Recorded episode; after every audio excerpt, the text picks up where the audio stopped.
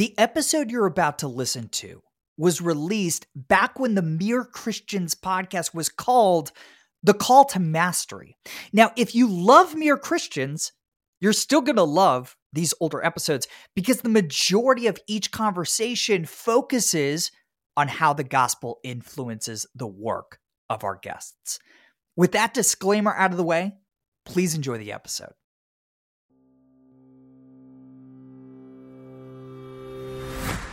Hey, everybody, welcome to the Call to Mastery.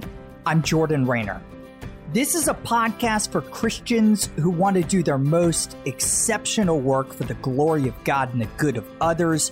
Every week, I host a conversation with a Christian who's pursuing world class mastery of their craft. We talk about their path to mastery, their daily habits, and how their faith influences their work.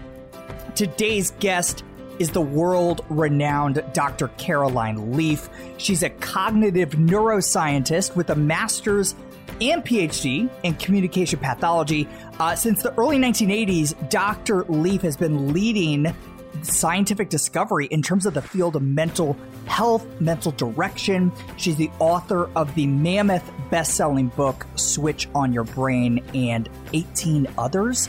We sat down and had a terrific conversation recently about her five step neurocycle that can help us practically live out Paul's command to renew our minds and to take every thought captive at work and at home.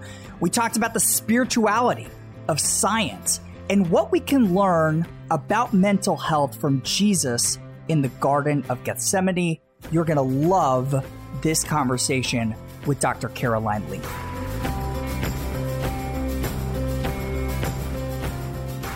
Dr. Leaf, thank you so much for joining us. Oh, thank you. It's great to great to meet you and I'm excited to talk to you. Yeah, this will be fun. So, for those who are unfamiliar with your work, give us the short summary of the work you do today. Okay, so I've been in the field of mind brain research for nearly 38 years now, so almost four decades. And I, I, have, I initially started out working in South Africa with people with extreme severe traumatic brain injuries and learning disabilities and Alzheimer's and autism and severe trauma from like war and um, emotional and sexual abuse, that kind of stuff. And I um, developed, started doing research in the field of neuroplasticity back in the 80s when they didn't believe that the brain could change change. And I challenge that, and I actually have a TED talk about about this where I was told by my professors in the 80s that it's a ridiculous question. And I had a couple of professors who didn't think it was a ridiculous question. And so I launched a career of uh, basically a, a sort of a driving passion to understand mind and brain and the difference between the two and, you know, what is thinking and what are thoughts and how do we think, feel, and choose and what is memory and, and can we control this and what is our sense of agency and all that kind of stuff. And basically 38 years later, still doing clinical research. This book, Cleaning Up Your Mental Mess, is the, my 19th book, and it's a summary of sort of it's, it's, I've got my science in there of my most recent clinical trials, but it's it's basically a, a, the the most updated research and clinical application and simple simple application of how you can use how you can manage your mind and self regulate on an ongoing basis, which is essential and totally based in if you based in science and scripture. And I know we're going to talk about that, but it's pretty much, if you want a really simple summary, I teach you the science of how to renew your mind, how to capture thoughts and renew your mind and choose life, basically. So it's the science behind that. I love it. I do want to talk about that in a minute. But first, I mean, back in the 80s, I mean, neuroplasticity wasn't a thing. You were one of the no. pioneers here. You had, and you said you had, uh, you had professors telling you don't ask these questions. These are silly questions. Yeah. What's the general takeaway for that for us, regardless of vocation? Like, what advice do you give to people based on that experience? It's really to uh, to recognize that none of us know everything, and science uh, nothing about life is ever fixed. Everything is constantly in a state of growth and learning. And so it's really to, to mm. understand that God God is the source of all knowledge, which we know. Science comes from the word sclera, which means knowledge, and we are in a constant process of discovering what that knowledge is. So we are actually all scientists, and and and whether you know we often think of science and we just think of you know brain science or physicists or something, but you know whatever field you're in, if you're an entrepreneur, if you I mean I'm also an entrepreneur, I run my own business, and create new things in my business, but I'm a scientist first and foremost. Is in in in the field of brain science, but also scientist in terms of an entrepreneur. So the point I'm making is that it's constant growth. My most recent clinical trials I have I've developed this this um, system 38 years ago of how you can understand your mind and how you theory of mind and how you can manage your mind. In other words, all this renewing of your mind, capturing sort stuff. But how it looked 38 years ago to now has changed a lot because I've continued to learn new information. So the takeaway is that you don't ne- you never know it all, and as soon as you think that okay, this is it um, you've you're going backwards. And it's, so it's to be constantly open, to have a mindset of, you know, op- open possibilities, a possibilities mindset, an expectancy mindset, a mindset of I can keep on learning and keep on changing. And the other side is that I the huge takeaway is that I don't take, I don't see failure or people telling me I can't do something as um, stopping me. I will, I see, you know, anything that I don't even look at failure as failure. I'll look at, okay, well, that didn't work. And um, what, what does work? And what, what, what have I learned from that that didn't work? And I will deal with like a disappointment because it comes along with that. I don't deny it. If I set my heart on something and it doesn't happen and I've worked my guts out literally to to make it happen. And it doesn't happen quite the way that i predicted. I will own that disappointment. I don't res- i don't resent it. I don't um, get upset about it. I will allow myself to be disappointed and i'll go and look for okay what next? What can i what can i what is there that what is the lesson to be learned? What should I not be doing in the future to whatever? Can you see that? And that's been my driving force. Nothing stops me. But but key there, and I don't know if you heard that key there is I do allow myself to experience the emotions that go along with something not working out. So if you feel depressed or anxious or and that's a huge part of my work and, and we can dive into that in terms of mental health. And that is that it's very normal to be disappointed or sad or, or, or, depressed or anxious when something happens to you um, or something in your business or something huge like COVID or grief, death, uh, loss of um, a loved one, and so on, that we've got to stop saying it's bad to have those emotions. Hmm. Interesting. This idea that like knowledge is not fixed, right? We we don't always, we're never going to have all the answers. I think there's something theologically interesting here. I think a lot of people assume that in eternity we'll know everything. We'll get to heaven, we'll have all the answers. But like I don't see any evidence for that in scripture because if that were true, we would be equals with God and we won't be. Heaven's all about God's glory, right? So I think there's something, I don't know, like really interesting and motivating for me personally. It's like, I don't want to know everything. I long for the day to where, you know, in heaven we'll continue to unlock new mysteries. We'll continue to learn. Have you ever thought about this? Well, it's just evident all around us because I really think of the scripture when you're speaking there of heaven is at hand. So I, I don't kind of think it's going to that it, we're going to go to a place where we're going to learn more. We're going to be learning more and more all the time. We're in that state of constant learning. So it's it's and that's part of being human. It's part of this incredible ability that we have been made in God's image, where we can think and feel and choose. I mean, that's powerful, and and and that is totally like a lay before your life and death, blessing and cursing, choose life. We can, we're not robots. It's renew your mind, capture thoughts. So all the indications are that you're brilliant and you and you you can think and feel and choose made in God's incredible wisdom but you're not going to you know it's kind of experimental because you're still learning and you're not going to be able to control events and circumstances because that's what we don't control but we can control our reactions and that's a learning process so I see every moment of every day as as an experiment and an experiment in trying to grow in my humanity and in my wired for love nature. And I don't believe that ever ends. And that's why we keep seeing changes in science. I mean, gosh, what I know about the brain now compared to 38 years ago, it's like vastly different. Um, just in terms of, I mean, just every time, like just only two or three years ago did we learn that the brain's got its own immune system, and you know, so there's just things that we thought how memory was formed, and you know, everything. It's just and it's so exciting. It's not threatening. It's absolutely incredibly exciting. Did you know from an early age that you wanted to be a scientist? Like, what was that spark for you? I think that yeah, from an early age, I loved the the whole concept of brain, and I was going to be a doctor. I was going to go into neurosurgery. It was the most sort of obvious thing for me to do because, you know, that seemed to be where I'd get because I I, I love that. I just love that side of understanding how we work and. And then I realized um, when I was around um, at when I was when I got into medicine, I realized, hey, I actually there was an opportunity to do another degree, which was a combination of medicine and neuroscience and linguistics and psychology, and and it um, and it was just well, this is an angle that I haven't considered, and it's it's got the combination of mind and brain, and it really grabbed my interest. And at the time when I went into it, I thought, oh gosh, I'm going back into medicine. This is this is crazy. We're working seven days a week, a seven year degree cross squashed into four right, right. years, and I'm thinking, what am I doing?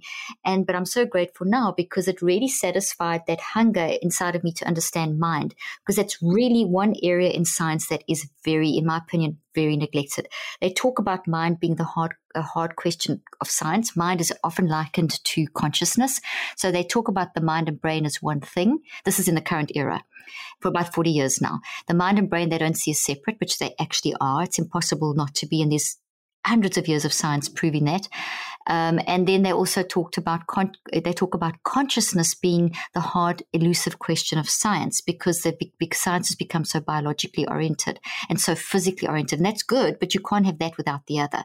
And we have we've scientists a lot of science has become so physical to the exclusion of looking at the the non-physical side, which we can address with things like quantum physics and and you know the advanced versions of physics and that kind of stuff, where you can start really getting into this. All that area, that that kind of thinking, just grabbed my interest, and I wanted to understand more. Um, and it just drove me. And then working with getting into my field and specializing with traumatic brain injury was was really because there was just no research being done on traumatic brain injury because they believed the brain couldn't change, and that was all the challenge I needed to think. Okay, well, I just cannot see that. Uh, the brain is different to the mind. Yeah, you you needed to be told this cannot be figured out. Exactly, right? like, exactly, yeah, and, yeah. and and this whole thing of science consciousness being the hard question of science, and it's you know it's bandied around like this, and philosophers talk about it, and these people sound like they're so smart talking about it, and because streams of consciousness, and it's like real stuff. It's and if you really listen to the hardcore scientists, consciousness is is is mind. It's it's the spirit and the soul, and that's when that really grabbed my interest. And I don't think it's the hard question. I think it's the most obvious question. So that's the question I asked myself 38 years ago and I haven't stopped. And that's what my has driven all my work. I love it. All right, so I'm going to go downstairs later and talk to my 6-year-old and my 4-year-old about what I did today. How do I explain to my 6-year-old the difference between the mind and the brain? you could take a picture of the brain and you could also then um, say show them that and you could also then just say look at your body in a mirror so you could look in the mirror and say okay there's my there's you you can see me, you can see you, and inside your head there's a brain, and point to the picture of the brain and say that's everything that we can see, and we can touch it, and we can feel it. And, but you, if if if in if you're comfortable saying this, I would be comfortable. But if you if you die, your brain and body are going to go, but you're still there. So what is you? You you are mind. You mind is spirit and soul. So you spirit, soul, and body. So it's easy to explain it in that term. So spirit and soul is a very hard concept. But if you tell a child that you you can you can think, you're thinking like, how do you feel about um, um, take something how, what happened at school today? or what do you feel about your about your your best friend or your dog? or your take something that you know that they love and and say what do you think about them? And they'll tell you something. What do you, how do you how do they make you feel? And then what do you choose to do? Do would you like to play with your dog now? or so then you've then you've just exposed them to the mind in action because you've asked them to think about something they've loved and they've responded. You've asked them that's created the they've so they've brought up the image maybe of their dog or best friend. So that's thinking, then they then you've asked them to feel, which is how do you feel about that? I love them. They make me feel happy and and I don't feel sad and we're gonna have fun. And then say, what would you like to do now? Would you like to play with them? Would you what would you if you could do anything now with your dog or your best friend, what would you like to do? And then you're showing them choice. You're showing them three things that's mind. Mind is think, feel, choose. So you've shown them you've you've taken them through an exercise of thinking, feeling, and choosing, and then you said, okay, so that you've done, you've been thinking, feeling, and choosing, and you've been doing that, and and your body's you've been your mouth's going, and your eyes are flashing, and your body's moving, but your body wasn't doing that. You were doing that. Your body was responding. So your mind is is this thing all around you that enables to that enables your your brain and your body to work. So brain and body are like just the small part of who you are, and your mind is this this this force or energy or spirit or however you want, whatever words would work for the, you know, for you know your own children that keep it alive. It's the thing that keeps it alive. Hmm. I love that. You mentioned a few minutes ago you just published your 19th book, uh, Cleaning Up Your Mental Mess. How do you define mental mess? I want to make sure we're, we're on the same page as to what we're talking about. So, define mental mess and help us understand how this is connected to our pursuit of masterful work vocationally. Okay, so if you're a human, which you are, and if you're alive, which you are, it means that you're experiencing mental messes continually. A mental mess is essentially that we don't know all the answers, and we, going back to our beginning of the conversation, we're constantly in a state of growth and experimentation. So, in that process, as much as we would like to think that we know everything, we don't, and we're learning. And so, therefore, as we wake up in the morning and we read our emails and something upsets us, we may get thoroughly irritated and react and say something mean and nasty, and then um, feel all guilty and ashamed and pretend we didn't say it or whatever. And then you get up and you and you get into the day and you maybe get that's kind of upset you, so you may be a little bit irritable with the family, and then um, you read something on Instagram and you get a bit of imposter syndrome, and then some friend of yours that has this incredible hold over you um, sends you an email, and you find yourself compromising all your things you need to do to people please them because they aren't really afraid and so on. And so now I've painted a picture of a maybe slightly extreme, and then something great happens. You have this great conversation. I don't think that's your... extreme. I don't think that's extreme. Yeah, it's kind of normal. Yeah, and then, right. Then you have this great conversation, and you're feeling wonderful, and so you've you've you've basically swung between a mental mess and and and you've just done what every human does. You are trying to manage and process through your think, feel, choose. Like we just used the example um, with your, with the child, with the dog, with the best friend your mind is how you think, feel, and choose. Your mind is thinking, feeling, and choosing. Mind is spirit and soul. We are made in God's image. God is brilliant as we know, so we're brilliant.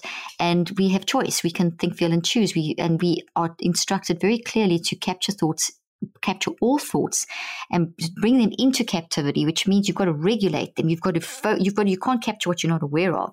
And it's not some thoughts, it's all thoughts. And you always thinking, feeling, and choosing. So we're supposed to be always capturing our thoughts when we're awake, when we're conscious, and we're supposed to be constantly renewing them, which in essence means that, okay, so now I get the email and I'm supposed to capture that thought of irritation. And I'm irritated in response to. So I capture that and I don't feel guilt. I recognize, okay, I'm irritated. It may be, maybe I've got a reason, maybe I don't, but I'm going to embrace that. And I'm going to see, okay, well, why am I feeling irritated? Well, they said this, this, and this, and that was really unfair. So I feel like a victim and I feel like I have to defend myself. And, and you, you know, so you go through this process. It's a five step the, neuro, the, the, concept I've developed is the neurocycle, where how you manage your mind in those moments. And so you find the so instead of it just like owning your day, and you're just getting irritated and carrying that irritation over into everything and then creating a narrative in your head that the next time you see that person it just affects your relationship instead of that you can actually manage your mind you can capture that thought you can renew it and you can actually say i don't have the solution but my fifth step would be an action step of the neurocycle's five steps. And it would be, okay, well, this is how I'm feeling like this. I'm going to do this. I'm going to send them an email back and question this, or I'm going to set up a phone call or something. So, and then you go on with the next thing. You kind of close that off, compartmentalize it, and move on to the next thing. And instead of it permeating your day, that's the kind of day to day stuff of how you would use mind management via the neurocycle. So the neurocycle, neuro meaning brain, and cycle, which we know what that means, is how is the system I've developed over 38 years of heavy neuroscientific mind brain research um, on and neuropsychological research, epigenetics, all this stuff to work out what mind is and how do we control it? What's our sense of agency? What does it mean to capture thought and renew your mind? What does it mean to think, feel, and choose life or death? What does it mean in the moment? I'm so glad you brought this up because I, you, have quoted Paul a few times, right? Second Corinthians 10 5, Paul tells us mm-hmm. to take every thought captive. And I've always read that and thought, Paul, that's nice. Uh, I'd love to do that, but I have no idea how. Exactly. Uh, and but but what I love about your book is this five step neurocycle is one answer to that question. So you've mentioned a couple of pieces of it. Walk us sequentially around that five step neurocycle. Absolutely. Um, so, yeah, so in my pursuit of understanding mind and brain and the difference, I then had to understand that mind, then what are thoughts, and then what are memories, and what are emotions, and all these things that are totally bandied around in this day and age where mind, brain, thoughts, emotions, as you, you and I both know, people throw these words around because we don't really define them. We haven't really defined them. So it began with defining them, which then led into the neurocycle. And so that it's all basically, I studied the science of mind and developed a theory. And out of that theory grew the neurocycle, which I've refined over the years and done the clinical trials. And in this book, book, I put in the first half of the book, um, there's everything about mind and thoughts and what they are and images. And I put my clinical trials as well in a most simple version with like diagrams and colored images and things to help you understand that if you don't manage your mind, if you do choose to just like suppress the issue, suppress the toxic trauma from the past, ignore the patterns in your life that are leading you to get stuck, rambling through the day, not capturing your thoughts, but letting your thoughts just ramble along. And you are going to, because your brain, your mind works through your brain and your body, your, they, that's what energizes, innovates. It's the spirit of life through your brain and body. You're going to then, the mess in your mind creates a mess in your body. So I show that clinically as well with biomarkers. Like eh, you get increased inflammation and it affects your DNA and it affects your brain function and all that kind of stuff. And as well as your actual functioning, your behaviors and what you say and you do and your emotions and your intelligence and all that stuff. And so without capturing thoughts, which is capturing thoughts and managing your mind is mind management. It is not a, it's not something that we have an option of doing. It's something that we're supposed to be doing because the scriptures are clear, renewing is an on present continuous. So it's supposed to be you're supposed to be doing it all the time. And and you're quite right. Where on earth does anyone teach how to do that? So that's where science comes in bringing all thoughts into captivity brings us back to the question of, well, how many thoughts do I think in a day? So scientists have tried to estimate, and I've done my own calculations based on my research and based on who I, the people that I follow that really understand this field. Um, it, we, we build, we think, feel, and choose and build thoughts around about eight to 10,000, maybe more in a day. So what that means is that right now, as you're listening to me, you are all building the thought of this mind brain stuff, this mental health, this whole concept. So as you introduced me, you identified the name of the thought that we were going to be building. A thought is like a tree.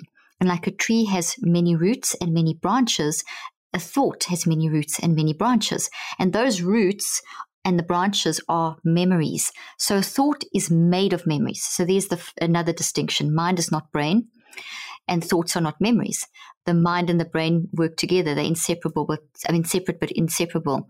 The thought is a tree and it's made of branches. So those branches are memories. So memories are what thoughts are made of. So if you have like this thought now would be this mind brain stuff. And then everything I'm saying are the memories of the stuff. It's the data and it's the emotions this generates in you. So if you think of what I am saying as the roots that you are growing right now, and then the tree trunk and the branches are your interpretation of what I'm saying, because all of you will hear the same stuff, but you interpret it with your own unique angle and your own and based on your history and your context and all the memories you already have inside your existing thought trees and your upbringing and your view of life. So you have a very um, strong Christian view versus someone who doesn't believe in God will, will hear this very differently and uh, you know that's it. so it's just that's kind of just to give you an example of how our how our view is influenced by our current brain building of thoughts is influenced by our existing memories and how that constantly can change and how we should be open to growth, which we've spoken about already. You mentioned in the book that this is something that you continue to struggle with, right? Like having to clean up your mind on a daily basis. if you're basis. human, you do. No one's yeah, right, right. Yeah. Even though you know this stuff. So yeah. I I love talking about habits and routines uh, of high performance on the podcast. So for you, what habits do you instill throughout your day to day work to help you kind of work through that five step neurocycle and uh, clean up your mental mess? Well, essentially, I've trained myself, and that's what I've trained myself to capture thoughts. I've trained myself to live a lifestyle of renewing the mind. So I mind manage all the time, and I'm getting better and better every day. So instead of getting like having, if you have something that upsets you, let's take the email example and, and upsets you, instead of that creating a mess for hours or days even and affecting a relationship, I will sort that out in a few minutes by using the neurocycle. I'll get myself back on track. Things can throw me. I can have an acute trauma and I can get myself on, back on track managing it in a few minutes through using the neurocycle. So I've trained myself and I've uh, also the, the neurocycle you can use in the moment because it's pretty, it's, it, all, what all the neurocycle is, is how you capture a thought and how you renew your mind. That's what the five steps are. And the more you do it, the more you will use it and the more self regulated you become. In order to capture thought, and we build about, as I said, about 8,000 and those, and we have about another 12,000 coming up while we build the 8,000. So there's like 20,000 plus things going through your brain in any one day, which is a lot um, going through your mind and your brain. It's probably more. It's probably closer to 100,000, but you know, it's different for different people at different times. So we, but, but we are able to manage that if we listen to what science says, which is self regulate, which means that I need to train myself to stand back and observe my own thinking. So I don't just react. I observe my reactions. So I've lived, I've trained myself, and that's what my book teaches people to do and what the neurocycle does. I've trained myself and I'm still training and I'm getting better and better all the time at as I react, I immediately observe my reaction and I will evaluate and go through the five steps to fix it up. And sometimes I don't have time to fix up the whole thing because I've got to go and do a podcast or I've got to go and do a, a Zoom teaching or I'm traveling or I've got to get into a business meeting or something like that. Or we're going for dinner with the family or something, so you can't solve it on, on the spot. So, but I will never leave something. I'll get it to a point where I can say, okay, I'm going to deal with that later. So I'll use the five steps quickly, then I'll come back to that. If I've seen there's a pattern in my life, so if, for example, there's a certain way that I maybe respond to my husband and or to my kids or to my colleagues and, and my people that work for me. And um, if I see that that's a pattern that's affecting how I am functioning, that it's d- detracting from increasing my functionality or it's affecting people negatively or whatever, if there's something that's making me, I'm finding myself ruminating or I'm, res- if, whatever patterns I notice, I then make decisions. Okay, that pattern's happening a lot. It's affecting me. It's affecting me in this and this way. I'm now going to do a 63 day cycle. So then I would take the five steps, and I'm always doing a 63 days uh, cycle because this is I'm always renewing the mind. So whatever pattern I identify, that pattern in my life has got a source, an origin, and so there's a reason why. So I have no shame or condemnation. I see it as helpful. So if there's any maybe despair or depression or anxiety, those are not illnesses. Those are simply responses, warning signals that there's something going on. I have trained myself to see it that way. And also millions of people have trained in thousands and thousands in my private practice when I practiced. Um, and I will sit down and I will dedicate 15 to 45 minutes daily for the first 21 days to identify, to deconstruct and reconstruct that thought. So to embrace, process, and reconceptualize it. And then from day 22 to day 63, I will practice the fifth step for a minute a day. So it's 42 minutes over 42 days. At the end of that time, I've spent 63 days to create a habit. You do not create a habit in 21 days. You will deconstruct and reconstruct a thought in that amount of time. But to make that thought um, strong enough to impact behavior change that you stop that pattern, you have to spend at least another 42 days practicing using it. And so that's the lifestyle that I live and that I teach in the book and I apply it all the time. And I've now got to the point, and it's going to get better. I've now got to the point that I can function incredibly high levels um, for long periods of time, no matter what's going on around me. So it gives you a lot of mental peace, a lot of mental peace. And I have to say this very quickly that I get thousands of DMs and emails every month from cross section of society from all over the world. And I see the most traumatized response uh, questions in from, and I have to say this, but from Christians who are so filled with guilt, condemnation, and shame about what they've done wrong and how they feel so guilty and why they're still depressed when they believe in Jesus. And, and just, I see such a lot of um, damage being done in the church by making people think, oh, I can't express my feelings. And we've, we, it's like we've missed the boat because we have to look at Jesus, the model of Jesus. Jesus models mental health management, mind management to a T if you look at the whole story of Jesus in the garden. So I don't know if you mm. want me to dive into that. If Please do. oh my gosh, yeah, I would, I would, okay. I would, I would love to hear you talk about that because I do think this is an acute problem in the church. I, I, hear it with Christian professionals all the time in our audience. So I, I, I guess two questions. One, uh, you, you, touched on it, but why do you think it's so acute in the church? And two, what is the model of Jesus in the garden? Okay, so the reason I believe it's so acute is because we've adopted a band aid approach to being a human. And that is that as soon as you have any kind of adverse experience, because you're supposed to be filled with the Spirit or filled with whatever language you use, whatever Christianese you use, and I'm not mocking any of it, I'm just saying whatever language you use, that is often used, well, I've got, I've got to be perfect. I've, I haven't said enough scriptures. I'm not faith. I don't have enough faith. I'm not believing God enough. And so it's, there's this. It's works based, right? It, it, it's, yeah. it's kind of the antithesis of the gospel. It's like I have to do things to get peace rather than finding peace that's been granted to me. exactly, Christ. exactly. And it's and it comes to the point of using God as a genie and yeah, scripture yeah. as a band aid and prayer as a pass the buck. Okay, I've prayed and I've done the work and I've done okay, passing responsibility. And then they come then the whole thing of you know, the devil made me do it and the devil's attacking me. When I hear that, my hackles rise. And I just say, do you believe anything about what the, you know, what Jesus did and God and everything? Because that's not what, what we spoke, you know, why are we giving energy across to something that's defeated? So I won't even, don't go down that road. You know, that's like a, a, another whole, it's just a way of not facing our issues. So that's become, there's been, that's, it's almost pathological in the church, in my opinion, because we are seeing such broken people that are not allowing themselves to express their brokenness. And everyone's broken. Every the evidence is there. There's, if you're human, you're broken because you've been shattered many times in many different ways, and you're constantly having to rebuild the pieces. And Jesus showed that in the garden so clearly. So we so we've got to stop that. We've got to start allowing people to say, "I'm okay." 4% of the church talk about mental health. When they do, they say, go to the doctor, get your diagnosis. Mental health is seen as an illness like cancer, diabetes. There is no science behind that. Mental, when you're battling with your mind, it's because of something going on. And you have to embrace that and process it, not go and label it. Labeling it has led to the current situation that we're in, that people are dying 8 to 25 years younger in the prime of their life because they are not allowing themselves to process what they're going through.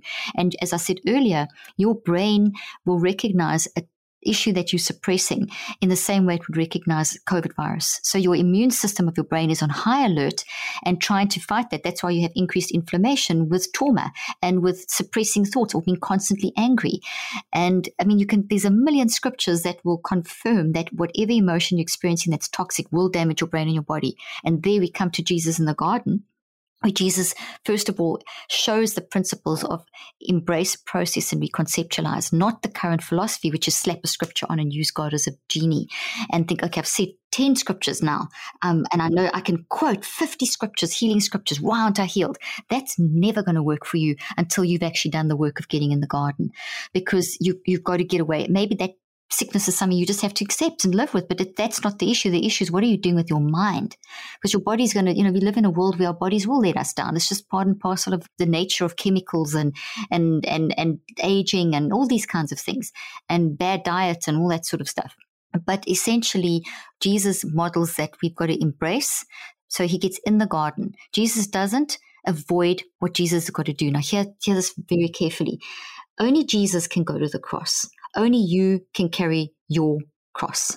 No one can fix you. We live in an over therapeutized, over counseled, over coached world. The church yes. world's one of the worst, where everyone is looking to coach someone else to fix their lives. We should stop a little bit and actually look at our own lives because you cannot fix anyone. You can only fix yourself. And that is so scriptural if you go read it. If you go really search through the Bible, it's you choose. It doesn't say go and get your dad to choose, or your mom to choose, or your therapist to choose. You have to make that decision. And we see, like with addiction, it's considered a disease. It's not a disease. Addiction is simply using something to hide the pain that you're not dealing with. And 86 to 93% of addicts will come out, or people suffering from addiction, or battling with addiction, I should say, because it's a symptom, will come out of that by choice.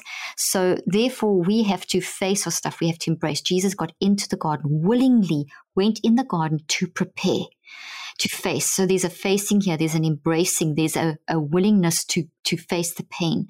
And we're in a society where we want quick fix, five steps, three scriptures, four prayers, you know, mm-hmm. this, this, you know, seven sermons, five conferences, and now I must be better.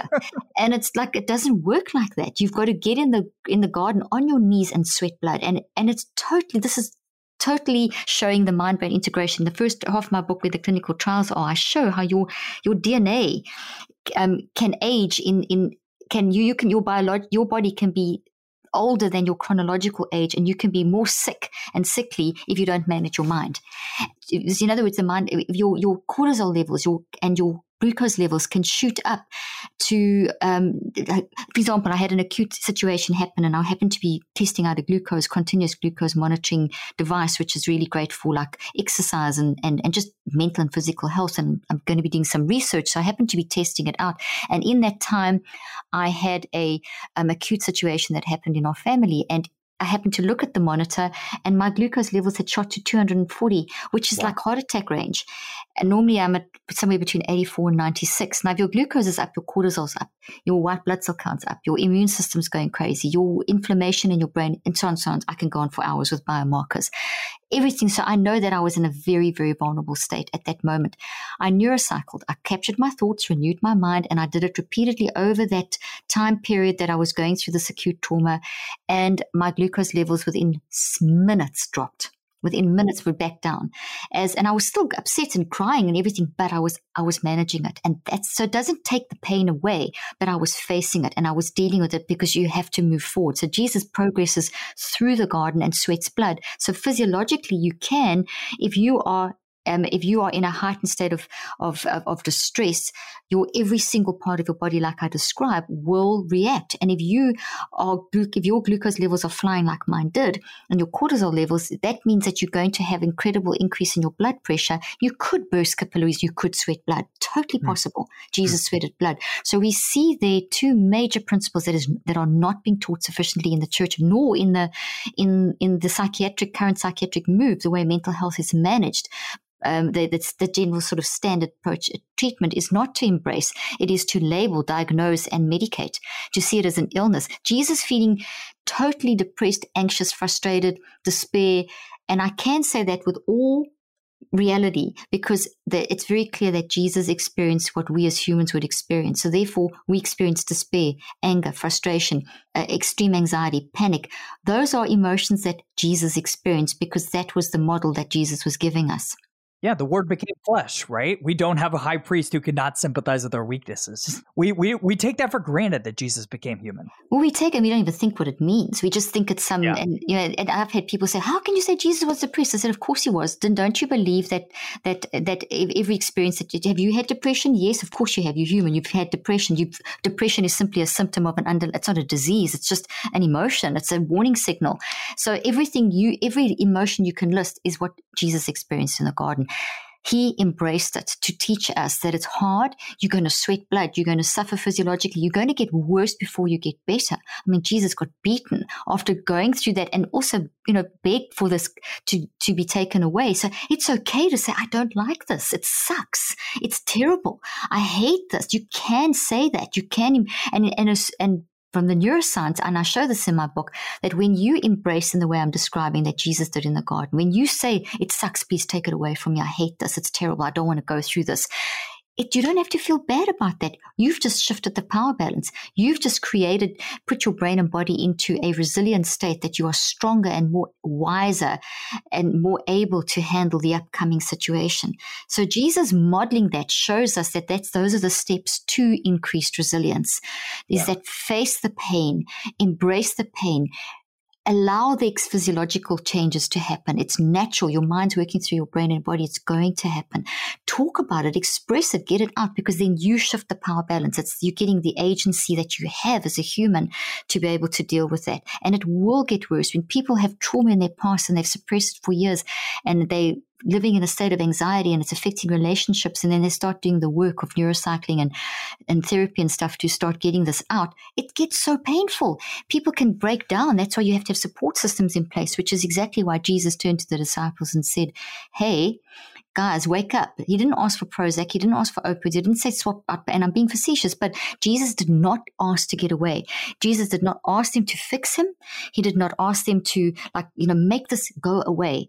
He did not ask for that. Jesus simply said, Will you be with me? Will you be with me for but an hour? It was support. We play in each other's lives a support role. We do not play a Mr. Fix It role. And as mm. soon as you Mr. Fix It, you are going to get frustrated, and so is the person you're trying to fix. And yeah. that's what I see as a massive problem in the church, too. The church, the uh, the three percent of the leadership, actually not just in the church, across all all spheres, corporate, education, etc. In general, leaders do not talk about their mental health. Yeah. Three, only 3% do. Meanwhile, 100% of people are battling with mental health. 100%. Yeah, right, exactly. So when we, when we talk about like the, the mental, uh, that mental health is on the rise, I laugh. I say, please, it's always been on the rise. When they say right. one in four people are depressed, I say, please, 100% of people are depressed. Since yeah. the beginning of time, people have battled. And so we've got to stop that angle. We've got to come to the angle of what's the narrative that we are all battling. So how do we manage it? Let's stop trying to make it a physical illness. Let's start trying to recognize physical illnesses can result, but where the issue is a person has a story and the person has something they're dealing with. How can we support them through the process? Yeah. And then it gets worse before it gets better.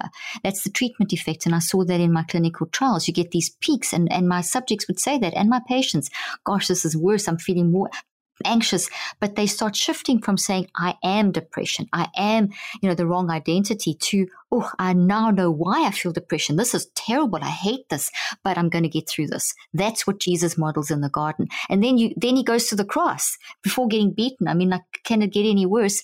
But then Jesus rises with the wounds in his hand. And this is what I want to talk about the significance. When you embrace your stuff and you take that toxic tree and you start seeing the, the, the, signals of, of despair and pain in your body and behavioral symptoms and, and your perspective being all negative and whatever it is as warning signals that you embrace and you're not threatened by them, you're not scared of them. And you, as you gather awareness of those, like Jesus did in the garden, and you start reflecting on those, which is the second step of the neurocycle. The first step is to gather awareness. And when you write that down and when you recheck it, is looking for the meaning and the antidotes and the patterns. And then when you have a little action to help you move forward and you do that each day, you are actually going to, by the day 21, you would have gone to the cross and risen again. So by day 21, you have your story reconceptualized. That, that wound is your story, but it's, you've now can live with it. You've now changed how the past plays out into your future. You've now got this new beautiful tree that's got these gold leaves, just wanted analogy that is the past story playing out into the future. It doesn't excuse the abuse. The abuser is always going to be in the wrong for that. But you have released yourself from that and you are now not letting that control you. You are taking that terrible thing that happened and you are deciding how you want that to work for you into your future. That's reconceptualization. That's rising with the wounds in your hands. And that's exactly what the process of the neurocycle teaches you to mm. do. Mm, I love that. Dr. Leaf, you've been at this almost 40 years. It's incredible. You've it's so much passion for this topic. I'm curious if you see a connection uh, between your faith and your ambition for this work. Is there a connection there for you? Well, as I mentioned earlier, um, I don't see any difference between science and spirituality. And I see God in science, and I see uh, some of my most um, deep spiritual experiences have been as I have done clinical research. And as I see someone respond and get that peace back, or see someone who's totally suicidal and wanting to give up on life and suddenly fighting through that garden and going through the whole thing and then seeing them like come through it and starting to change from being not wanting to live to wanting to live or someone going through you know that is for me like such a connection. That is that's what it's all about. Well, that's redemptive right? You're fixing yeah. you're an agent of redemption uh and fixing what's broken right Yep, and and it, it pretty much, and and I and I just see that that's something that all of us. It's not just it's not just this. We, have got to get away from just the therapist or the clinician or the scientist doing that. You're a human. You've got that ability, and this is why this skill should be taught as young as two and three. I mean, my kids have learned this from day one. They've learned these principles as I've developed them. They've grown along in their knowledge of, of uh, along with me, and you know this is if, this is trying to help people to realize that you don't have to like battle to see a doctor before you can live. You can learn how to live now in peace. You can take that you you can reconstruct that house you're living in that and and into a place of peace. You can take that ugly old house and bash it down and rebuild it into a place of peace. And you can remember how you were, but you can live in that sense of peace. And that's something everyone can do. And that's why I write what I do. And that's why I've written this book is to really bring mental peace into uh, to help people to recognize mental mess is okay as long as you manage it. And here's yeah. how you manage it. I love it. All right, three quick questions before we wrap up every conversation. Number one, other than your own books, which books do you recommend or gift most frequently to others? Oh gosh, I have so many. Um, I because I'm because I love science. I have to be honest with you. I it will always be along the lines of whatever is my most you know favorite sort of science books, and they do they yeah. do vary, and especially in the in the area of brain brain research and mind brain research. So quite technical, but when it comes to fiction, um, Lord of the Rings is one of the ones that I would I recommend everyone reads because of um, first of all, C.S. Lewis was a South African, so maybe a little biased, but I mean uh, Tolkien, not C.S. Lewis, Tolkien, yeah. um, and also he believed in God, and even though there's a lot of stuff that you know, these it's always every every every storyteller has things that you may or may not agree with, but it does talk about the epic journey of life and how we've got to carry our own ring, and I think that's one of my favorites. Yeah, I watched that over and over with our family. I've been to all the places. For me, that's very significant of of the journey of life and a, this uniqueness. That's a great one. I'm curious who you would like to hear on this podcast. Somebody who uh, is a practicing Christian, is serious about their faith, but also really serious about the work they do in the world. Dr. Daniel Amen is a good friend of mine, and he he um, he's fantastic. He's a he's a psychiatrist who, who we we have the same philosophy. I've, I've read his some, stuff. Yeah, yeah, yeah. He's he's a great friend of mine. He's he's great. I, I love his work. That's a good answer. So that's um yeah. Uh, last question. You're talking to an audience of Christians who want to do great work uh, in service of others. What one piece of advice do you want to leave them with, Dr. Leaf? I think this is going to be the most obvious. You need a neurocycle. You've got to get, you've got to, you've got to, without renewing your mind, you can go to all the courses, read all the books. But if you don't get your thoughts on, if you don't bring every thought into captivity and train yourself to do that and renew the mind, if your mind's a mess, everything else is a mess. And then it's all window dressing. Everything that you're doing is window dressing. True change has to start with getting your mind, which is the source of everything, into a state where you're managing it and it's never going to be under control, but you can improve how you control, how you manage. So that renewing of the mind, capturing all thoughts through the neurocycle is absolutely essential. I love it. Dr. Leaf, I want to commend you and everyone else listening for the for the important redemptive work you're doing every day. Thank you for helping us be obedient to Paul's commands, right? To renew our minds, to take every thought captive. Thank you for helping us understand how to do that practically. Uh, guys, the book is Cleaning Up Your Mental Mess. You can pick it up wherever books are sold. Dr. Leaf, thanks again for joining us. It's my pleasure. Thank you. And you guys thought I was the fastest talker on your podcast feed. Nope. Dr. Leaf beat me. I, I loved that I had to listen to it at half speed.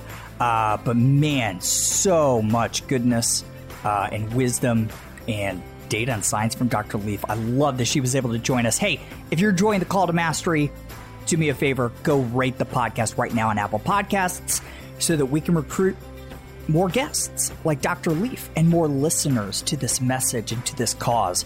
Thank you guys so much for listening. I'll see you next time.